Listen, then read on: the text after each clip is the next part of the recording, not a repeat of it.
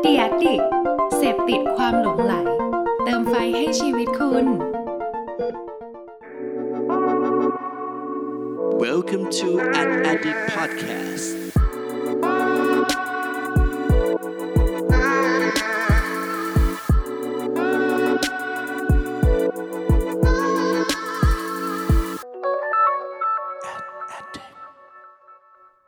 สวัสดีครับ ขอต้อนรับเข้าสู่ Addict Podcast ตอนที่ 88 นะครับ ก็เป็นตอนแรกของปี 2021 นะครับ ก่อนอื่นก็ต้องขอสวัสดีปีใหม่ผู้ฟังทุกคนเลยนะครับ แล้วก็ขอบคุณมาก ๆ นะครับ ที่ติดตาม Addict Podcast มาตลอดนะฮะ ก็ทำมาเนี่ยน่าจะประมาณเกือบ 2 ปีแล้วนะครับ ก็ถ้าไม่ติดอะไรนะครับ ก็จะทำอย่างต่อเนื่องนะฮะ ถ้ามีติดบ้างเนี่ยก็ขออภัยไว้ล่วงหน้านะครับ ซึ่งวันนี้ครับเพื่อให้ไม่เป็นการเสียเวลานะครับ วันนี้ผมขอเข้าเรื่องกันเลยดีกว่านะฮะ โดยเรื่องที่ผมคิดว่าเพื่อนๆนักการตลาดแล้วก็นักโฆษณาเนี่ยน่าจะอยากรู้กันมากๆเลยนะครับซึ่งผมเองเนี่ยก็อยากรู้เหมือนกันนะฮะก็เลยไปหาข้อมูลเพิ่มเติมนะครับว่าเฮ้ยในปี 2021 นี้เนี่ยมันมีเทรนอะไรในเชิงของการตลาดเนี่ยที่น่าสนใจบ้างนะครับแล้วผมก็ไปเจอผลวิจัยอันหนึ่งนะครับของทาง d e l o i t e นะครับก็ถือว่าเป็นบริษัทชั้นนำที่เพื่อนๆหลายคนเนี่ยน่าจะรู้จักกันดีเลยนะฮะลองมาดูกันครับว่า 7 เทรนทางการตลาดของปี 2021 นี้จาก d e l o i t e เนี่ยจะมีอะไรกันบ้างครับ ลองไปฟังกันครับ Thank you.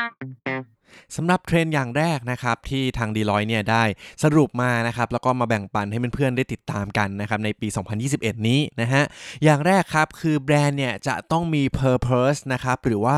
การที่แบรนด์เนี่ยจะต้องหาเหตุผลในการมีอยู่ของแบรนด์ให้เจอนะครับซึ่งอันนี้เนี่ยผมคิดว่าหลายคนเนี่ยน่าจะเคยได้ยินแหละนะครับคำว่า start with why นะฮะนี่คือแกนสำคัญของเรื่องนี้เลยครับว่าถ้าสมมุติว่าแบรนด์ของคุณเนี่ยยังหาไม่เจอว่าเฮ้ยถ้าพูดถึงในโลกนี้เนี่ยมันมีแบรนด์ของคุณณมันมีธุรกิจของคุณสินค้าของคุณอยู่บนโลกนี้เนี่ยเพื่ออะไรหาเหตุผลนี้หาว่าทำไมไม่ได้เนี่ยมันก็จะทำให้เวลาเราทำการสื่อสารทำการตลาดทำธุรกิจอะไรต่อๆไปเนี่ยมันก็อาจจะขาดความโดดเด่นออกมาจากตลาดนะครับหรือว่าขาดจุดยืนขาดความเชื่อที่มันจะเป็นแรงผลักดันในการสร้างสรรค์สิ่งต่างๆ ของแบรนด์ได้นั่นเอง นะครับดังนั้นอันนี้คือจุดสำคัญเลย แล้วก็ถ้าใครได้ติดตามฟังผมมาเนี่ยก็น่าจะมีหลายรอบแล้วนะครับที่ผมพูดเรื่องนี้นะฮะซึ่งทาง Deloitte เองเนี่ยก็ย้ำเรื่องนี้เป็นเรื่องแรกเลยนะครับดังนั้นเนี่ยรีบหา Purpose ของแบรนด์เนี่ยให้เจอกันครับ และเทรนด์อย่างที่ 2 จาก d e l o i t e นะครับก็ได้มีการแนะนำเลยนะฮะว่าในการทำการตลาดนะครับเทรนด์ในปีนี้อย่างที่2เนี่ยก็คือบริษัทต่างๆ ที่จะทำการตลาดนะครับก็ต้องมีการทำงานที่มีประสิทธิภาพมากยิ่งขึ้นนั่นเองนะครับโดยคำที่ทาง Deloitte ใช้เนี่ยก็คือคำว่า agility นะครับก็คือการที่เราต้องทำงานโดยสร้างสรรค์เนี่ยทีมงานหรือว่าระบบกระบวนการอะไรต่างๆเนี่ยให้มันคล่องแคล่วว่องไวมากยิ่งขึ้นนะครับเพราะว่าจากวิกฤตโควิดที่เราพบเจอเนี่ยจะเห็นเลยว่า ถ้าสมมติว่าเรายังทำงานอยู่ในวิธีการเดิมๆ มีการแบ่งทีมค่อยๆ รอทีมนี้เสร็จส่งให้ทีมนี้ต่อ แล้วก็อะส่งเสร็จปุ๊บต่อต่อให้ทีมต่อไปเนี่ย ผมคิดว่าแบบนี้เนี่ยมันจะไม่รอดแน่นอนนะครับ ดังนั้นเนี่ยมันก็ต้องเปลี่ยนวิธีการทำงานนะครับทำยังไงให้หน้าที่ต่างๆเนี่ยมันทำงานได้เต็มที่แล้วก็เหมาะสมนะครับรวดเร็วนะครับประหยัดเวลามากยิ่งขึ้นนั่นเอง นะครับ ซึ่งถ้าหากใครอยากศึกษานะ จริง ๆ แล้วเนี่ยคำนี้ครับ agility เนี่ยมันก็คือน่าจะเป็นอีกคำหนึ่งที่หลายคนน่าจะคุ้นเคยก็คือ agile นะครับ เป็นรูปแบบกระบวนการทำงานที่ในปัจจุบันนี้เนี่ยบริษัทที่เป็นเทคโนโลยีหรือซอฟต์แวร์อะไรต่างๆเนี่ยก็นิยมรูปแบบนี้มากยิ่งขึ้นนั่นเองนะครับดังนั้นก็ต้องเปลี่ยนแปลงการทำงานเพื่อทำการตลาดให้มันเหมาะสมกับปัจจุบันนั่นเองครับ และเทรนด์อย่างที่ 3 นะครับ ก็คือ human experience นะครับ หรือว่าประสบการณ์ของมนุษย์เราเองนะครับ ซึ่งธุรกิจนะฮะหรือว่าแบรนด์ต่างๆเนี่ยก็จะต้องมีการทำการตลาดนะครับ แล้วก็บริหารจัดการทีมงานเนี่ยให้มันเป็นมนุษย์มากเข้าไว้นะครับ เพราะว่าปัจจุบันนี้นะฮะเราจะเห็นเลยว่าในช่วงสถานการณ์วิกฤตโควิดเนี่ยพอเราเนี่ยไม่ได้ออกจากบ้านไปเจอผู้คนนะครับ พอเราไม่ได้คุยกับคนแบบเหมือนใกล้ชิดกันเหมือนปกติเนี่ยมันรู้สึกแปลกๆนะครับดังนั้นเนี่ยเราก็จะเริ่มเห็นเลยว่าเฮ้ยอะไรที่มันเป็นประสบการณ์ที่มันทำให้คนเนี่ยเชื่อมกันถึงคนอื่นเนี่ยมันก็จะทำให้ได้รับความนิยมมากยิ่งขึ้นเหมือนกันนะครับดังนั้นในการทำการตลาดต่างๆเนี่ยก็อย่าลืมหาประสบการณ์ต่างๆนะครับทำยังไงให้เราเนี่ยแสดงให้เห็นเลยว่าเฮ้ยเราเข้าใจคนจริง ๆ เข้าใจมนุษย์จริง ๆ แล้วก็มีโอกาสทำให้เขาเนี่ยได้มีส่วนร่วมได้มีการกระทำอะไรบางอย่างนะครับตอบโจทย์ความรู้สึกของการเป็นมนุษย์ของเขานั่นเองนะฮะซึ่งอย่าลืมนะครับอันนี้ก็นอกจากการทำแคมเปญการตลาดอะไรต่างๆ ให้ผู้บริโภคแล้วนะครับก็ทีมงานด้วยเหมือนกันนะนะครับ อย่าลืมใส่ใจทีมงานกันด้วยนะครับ และนี่ก็คือข้อที่ 3 นั่นเองครับ human experience ครับ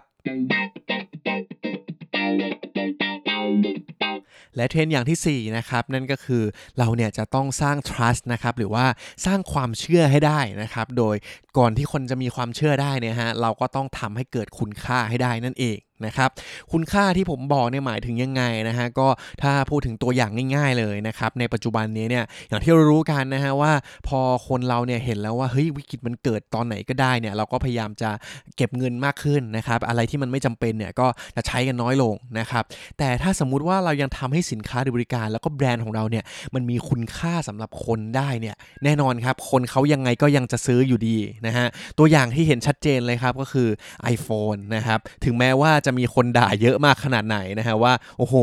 iPhone เนี่ยมันช่างแพงดูไม่จำเป็นนะครับแต่ว่าพอสุดท้ายแล้วเปิดตัวออกมาเนี่ยคนก็ยังซื้ออยู่ดีนะครับสิ่งเหล่านี้แหละครับคือการสร้างคุณค่าที่คุณเนี่ยก็จะสามารถสร้างจากทางแบรนด์ก็ได้หรือทางสินค้าหรือยังไงก็ได้นนี้แล้วแต่ strategy หรือว่ากลยุทธ์ของแต่ละคนนะครับแต่ว่าสำคัญที่สุดต้องสร้างคุณค่าเพื่อให้ทำให้คนเนี่ยเชื่อมั่นในแบรนด์เราให้ได้นั่นเองครับ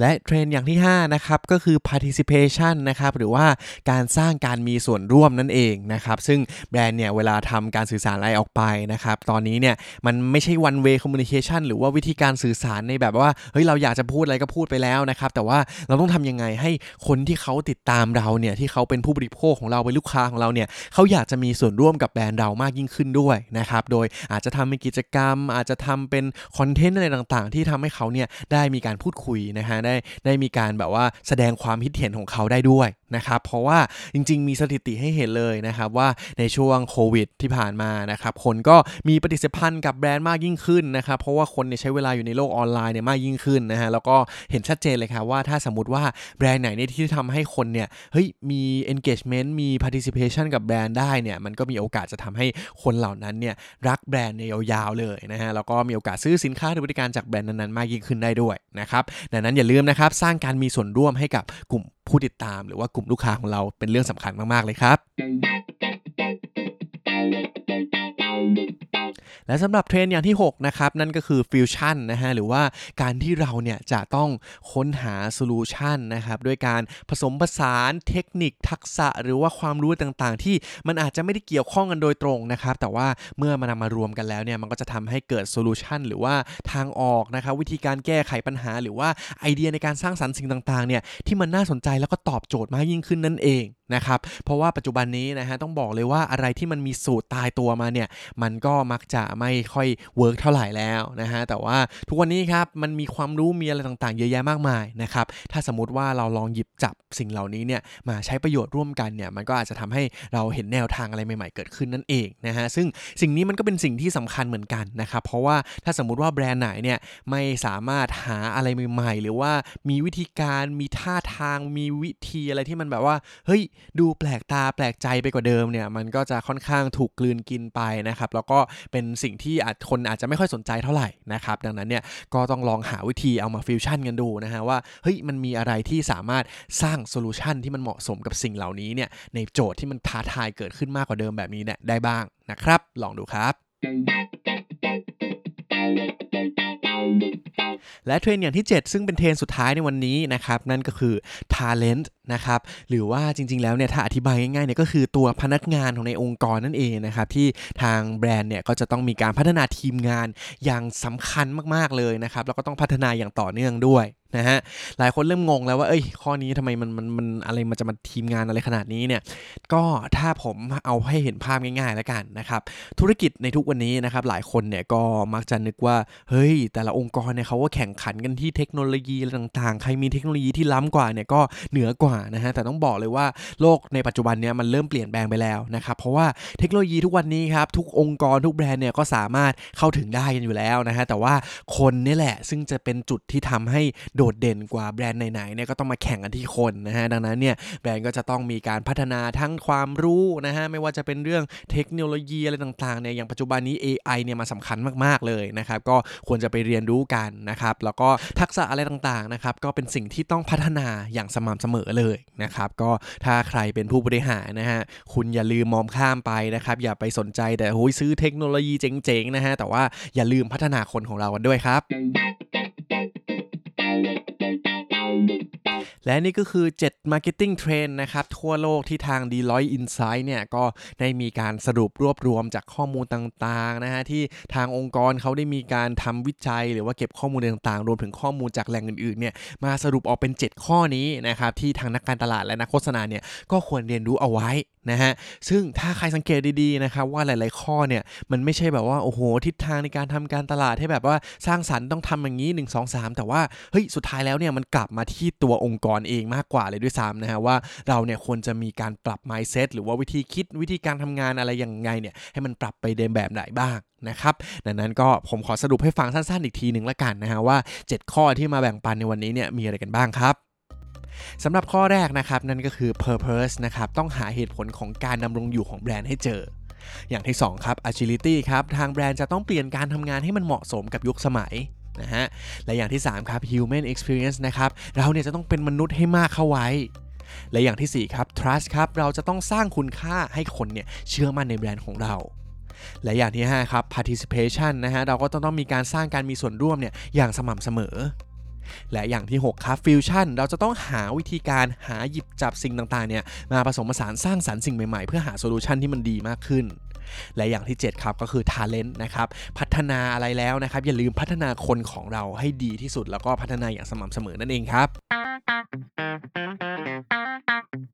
และนี่คือทั้งหมดของ a n a l y t i c Podcast ตอนที่ 88 ในวันนี้นะฮะก็ถ้าใครอยากจะฟังเรื่องอะไร อยากให้ผมไปหาข้อมูลอะไรมาแบ่งปันเนี่ยก็อย่าลืมทักทายกันเข้ามาได้นะครับ ในช่องทางโซเชียลมีเดียต่างๆนะครับก็ตามติดตาม a d d i c กันได้เลยนะฮะไม่ว่าจะเป็นช่องทางไหนก็ตามนะครับแล้วก็อย่าลืมไปฟังรายการเพื่อนบ้านของเราด้วยนะครับก็ยังมีคอนเทนต์ดีๆออกมาอย่างสม่ำเสมอเลยนะครับไว้เจอกันตอนหน้าครับขอบคุณครับ สวัสดีครับ Thank you for listening